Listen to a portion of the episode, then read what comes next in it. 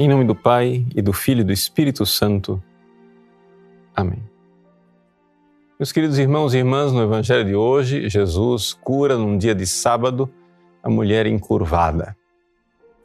Veja, uma mulher encurvada.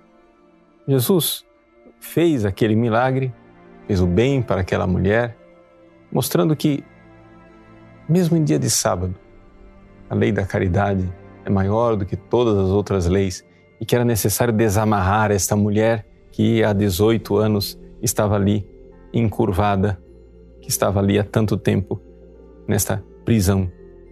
Pois bem, mas esta cura nos leva também a pensar em nós.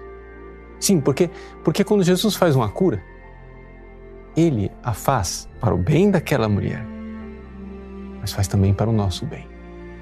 Porque as ações de Jesus têm essa validade universal. Quando ele olhou para aquela mulher encurvada, ele viu a mim. Ele olhou para mim e me viu encurvado, desalentado, triste, querendo desistir, amarrado naquela tendência de assídia. Sim, o que é o assídia? Um mal que acomete a tantos de nós nesses dias. É uma mistura de preguiça com tristeza. Nós olhamos para o que Deus quer. No entanto, nós consideramos isso um peso, um fardo. O que Deus quer de mim parece ser demais. Então, sou tomado pela tristeza, pela preguiça. Quantas e quantas pessoas amarradas pela sídia, como uma mulher encurvada, incapaz de olhar para o alto. Jesus quer hoje dirigir a você, meu irmão, minha irmã, uma palavra corações ao alto. Vamos lá. Não fique encurvado. Põe o seu coração para o alto. Pense nas coisas do alto. Peça a Deus a graça de um pulso de devoção que leva você para a santidade e para as coisas do alto.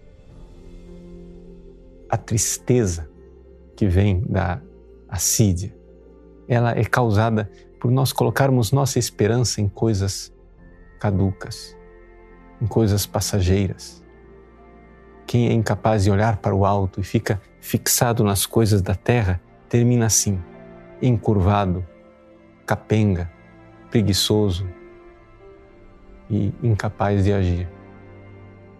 Mas se nós pensarmos nas coisas de Deus, se nós entendermos que precisamos deixar este mundo um dia, que nós estamos aqui de passagem e que existe uma felicidade eterna para nós, que alegria, que impulso, que felicidade. Os santos para nós são um grande modelo disso.